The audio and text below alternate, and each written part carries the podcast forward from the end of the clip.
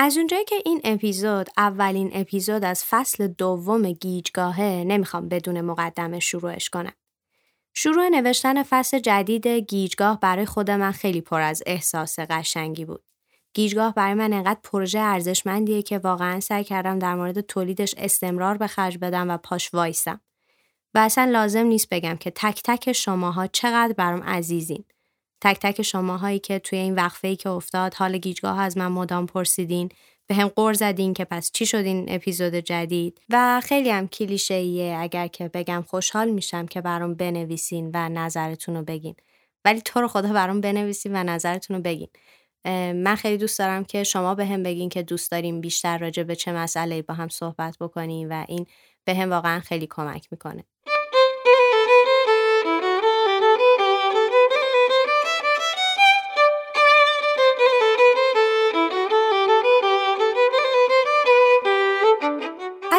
روز اول که راه من باز شد به تئاتر و سینما پدر بزرگم برام یه قصه تعریف می‌کرد. عین همه عمرم از بچگی که برام قصه می‌گفت. قصه رو تعریف می‌کنه همیشه و بعد میگه که می‌تونی ازش یه فیلم بسازی. عمر قصه کلا قد چند دقیقه از یک مراسم عروسیه. یه عروسی یه جایی حوالی وسط های ایران. از این عروسی ها که زن و مرد نه در همن نه سوا. از این عروسی که تو خونه حیات داره یکی از نزدیکا علم میشه یه اتاق میشه اتاق عقد و از در و دیوارش گل میریزه و نقل. اینجوری که تعریف می‌کنه زنمو یعنی زنموی بابا علی که منم سوای بچگی که یادم نیست. تو بزرگی یه بار مهمون خونش بودم دستگرم بوده به اصطلاح. دف می‌زده از قرار.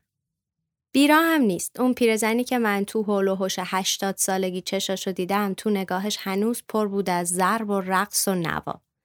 خلاصه که طبق معمول شور جمع و سپرده بودن به دفع توی دستای زنمو که یکی از توی کوچه از توی کوچه که رنگی شده از نور رنگی ریسه ها دویده بود توی شلوغی دف و ضرب و نقل و ناغاره یه چیزی گفته بود در گوشه یکی. اون یه چیزی گفته بود اون ور حیات. این ور حیات یکی بلند کل کشیده بود. گفته بود احمد از بین رفته. احمد پسر همین زنموی دف به دست پسر امو عبدالحسین برادر مریم و قل دوم محمد علی که جوونیشو برداشته بود با خودش برده بود جنگ. خبر گوش به گوش چرخید رسید به گوش عبدالحسین. تو نگاهش نور ریسه ها خاموش شد تو گوشش صدای دفی که زنش می‌زد. خزید خودش رو رسوند به یه دیوار سرش رو گذاشت روی سینه دیوار گریه کرد. گریه کرد گریه کرد. ولی نه های های خاموش خاموش. که مبادا غم رفتن پسر شم کیک عروسی و خاموش کنه. خبر این مور توی جمع علل خصوص بین مردا دور می‌زد و قانون نانوشته این شد که به گوش زنمو نرسه تا آخر عروسی. زنمو دف به دست درست اونور دیواری که عبدالحسین رو بغل کرده بود داشت هنوز مجلس رو گرم می‌کرد.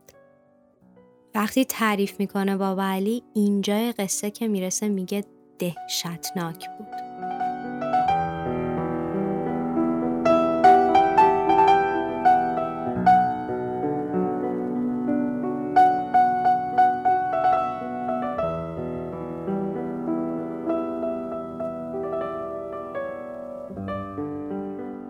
شما با شنیدن این قصه با من اومدیم به کوچه پس کوچه های قدیمی یه شهری چندین سال قبل از اینکه حتی خودم وجود داشته باشم و قصه رو با من خیال کردیم. قصه ای که ماجرای وصلت تلخی و شیرینی زندگی بود که تو واقعیت گاهی همین یه دیوارم بینشون فاصله نیست. پس بعد هر روز که چشم باز کردیم ملبس بشیم به لباس رزم و یه سپر مقاوم بگیریم دستمون. اسم این سپر مقاوم هست خیال.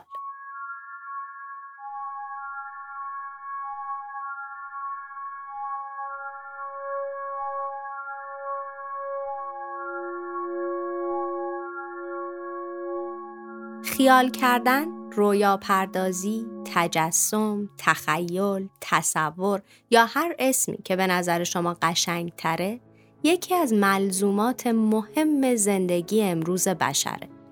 انقدر که من اگه معمار بودم برای هر خونه یه اتاق مخصوص رویا پردازی می ساختم. اگه پزشک بودم برای ترمیم و بهبود رویاهای آدما بهشون کمک می‌کردم. اگه معلم بودم به همه درس رویا و تخیل می‌دادم. من دارم راجع به یه جهان فانتزی حرف نمی‌زنم. تعداد مشخصی دلیل قانع کننده علمی دارم که ثابت می‌کنه خیال کردن لازمه زندگی انسانه. حالا چه رویا دیدن موقع خواب که غیر ارادیه و چه خیال کردن موقع بیداری. دلیل اول ما برای تحقق خواسته هامون رویا می‌بینیم. تصاویری که به ذهن ما خطور می‌کنه چه موقع بیداری چه موقع خواب حالت سمبولیک یا نشان شناسانه داره و یه جور پاسخ مستقیم به ناخودآگاه ما. مثلا دقت این بعضی وقتا از خواب بیدار میشی و خوابتو تعریف می‌کنی میگی که من توی خونه ای بودم. شبیه خونه الانمون نبود. اصلا تا حالا تو بیداری اونجا ندیده بودم. اما می‌دونستم که اینجا خونهمونه. یا خیلی چیزهای دیگه که از نظر فرمی ما هیچ وقت تو بیداری اونا رو ندیدیم و برامون آشنا نیست. ولی برای ما توی خواب به یه نشانه و یه علامتی هستن که ما متوجه اون نشانه و علامت میشیم. انگار که ذهن ما خودش داره یک سری تصاویری رو خلق می‌کنه. ولی ما همیشه هم خوابمون یادمون نمیمونه فروید توی کتاب تعبیر خوابش توضیح میده که اون بخشی از خواب که ما یادمون میمونه افکار اصلی ما هستن که یه ریشه‌ای توی ناخودآگاه ما دارن و متشکل از خواسته ها و تمایلات درونی ما هستن. انگار ذهن ما چیزی که ما می‌خوایم رو به صورت تصاویر ذهنی خلق می‌کنه. دلیل دوم ما رویا می‌بینیم برای اینکه به خاطر بیاریم.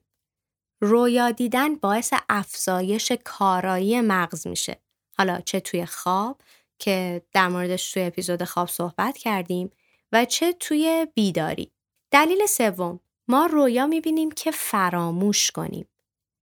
ما هر فکری که می‌کنیم و هر رفتاری که می‌کنیم به ازای اون فکر یک رشته عصبی توی مغزمون تشکیل میشه و مجموع این رشته های عصبی شبکه عصبی رو تشکیل میده.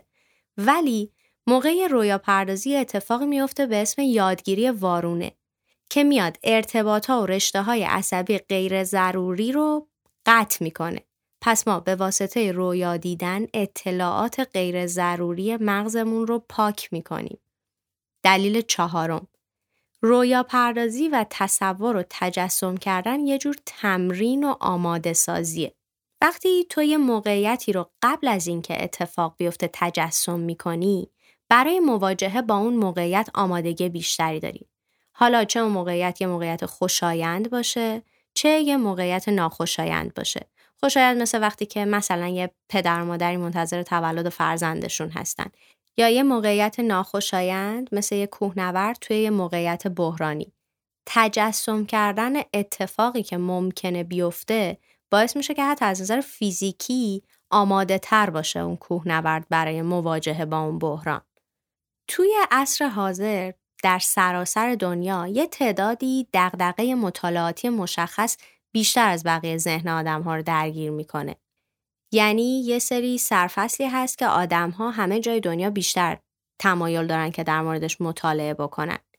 یکی از این سرفصل ها مثلا دغدغه ایجاد تعادل بین کار و زندگی شخصیه که من کلا باهاش زاویه دارم چون اولا که نظریه پردازای این حوزه حالا چه توی ایران چه هر جای دیگه خودشون آدم هایی نیستن که بشه در این زمینه بهشون استناد کرد و نکته بعدی اینه که اصلا شاید کل این مفهوم مفهوم درستی نباشه شاید واقعا همه آدم ها لازم نباشه که بین کار زندگی شخصشون تعادل ایجاد کنن یه مورد دیگه مباحث مربوط به مایندفولنس یا ذهن آگاهیه که برمیگرده به کیفیت حضور افراد و انگار داره یه جورایی جای خالی معنویت رو توی زندگی مدرن امروز ما پر می‌کنه و برای خیلی از افرادم راهگشاست.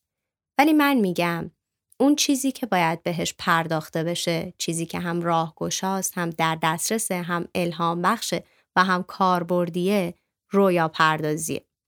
هیچ آدمی نیست که توی زندگیش هیچ چالشی نداشته باشه که نتونه کنترلش کنه و تنها جایی که تو می‌تونی این چالش ها رو به دست خودت کنترلشون بکنی رویای شخصی توه.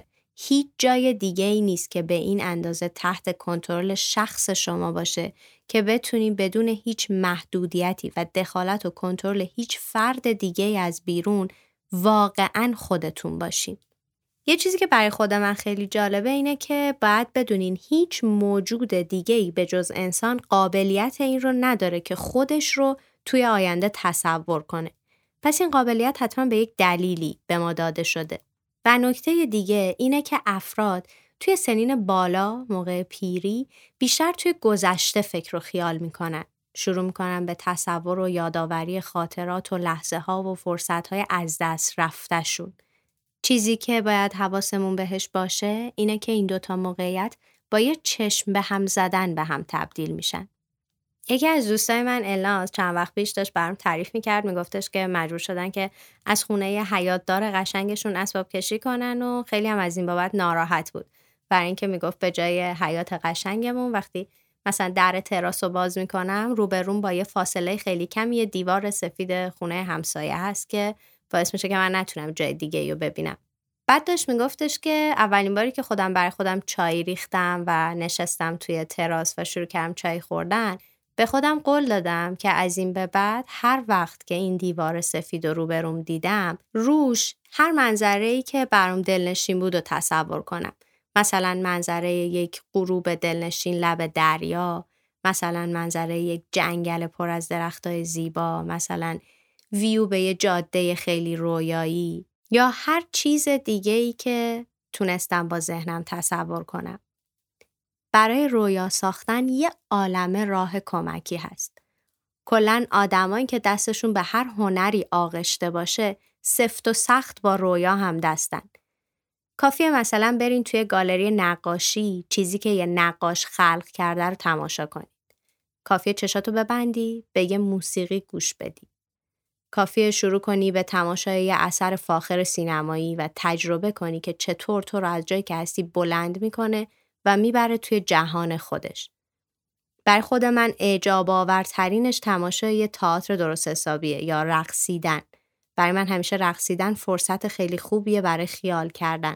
و البته شب. شب و معجزه تاریکی. شب کلا وقت قصه گفتن و قصه شنیدن انگار. انگار شبا همه جا تاریک میشه تا ما چیزایی رو که همیشه می‌بینیم نبینیم و به جاش رویا ببینیم. با من خیال کن که نشستی کنار من تو قصه گفته من قصه خواندم با من خیال کن شب از سر گذشت و رفت. بیدار مانده ای بیدار ماندم من به دلم برات شده جهان جایی خواهد شد پر از خیال های رنگی که هر کسی در آن به ناشناسی می‌رسد نپرسد چه کاره ای بگوید سلام غریبه رویایت چیست؟ و به وقت بدرقه کردن مسافران بگوییم سفرت پر از خیال و به وقت سختی ها برای هم خیال خوش ببافیم.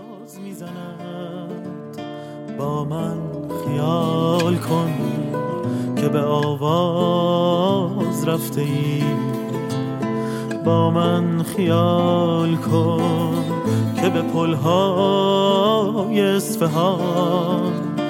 با من خیال کن که به شیراز رفته ای.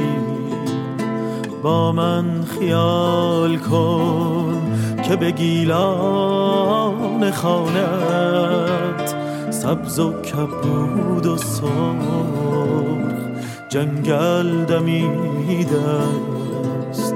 در کوچه های سرد و پریشان این دیار دستی به دست یار امشب رسیده است.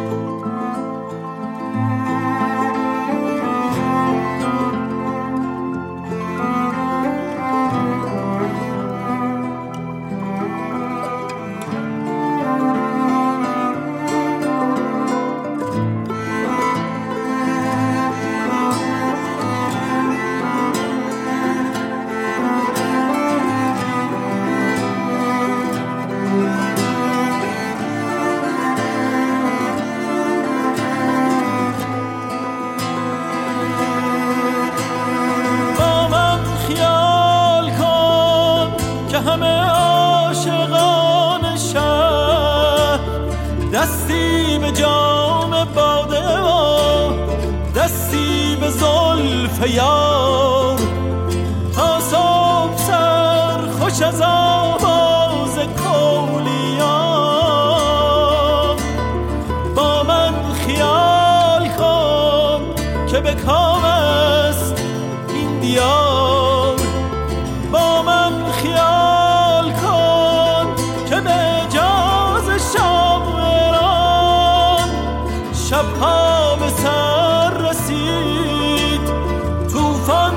نشست و رفت در کوچه های شهر. صدای نازلی سر بهار.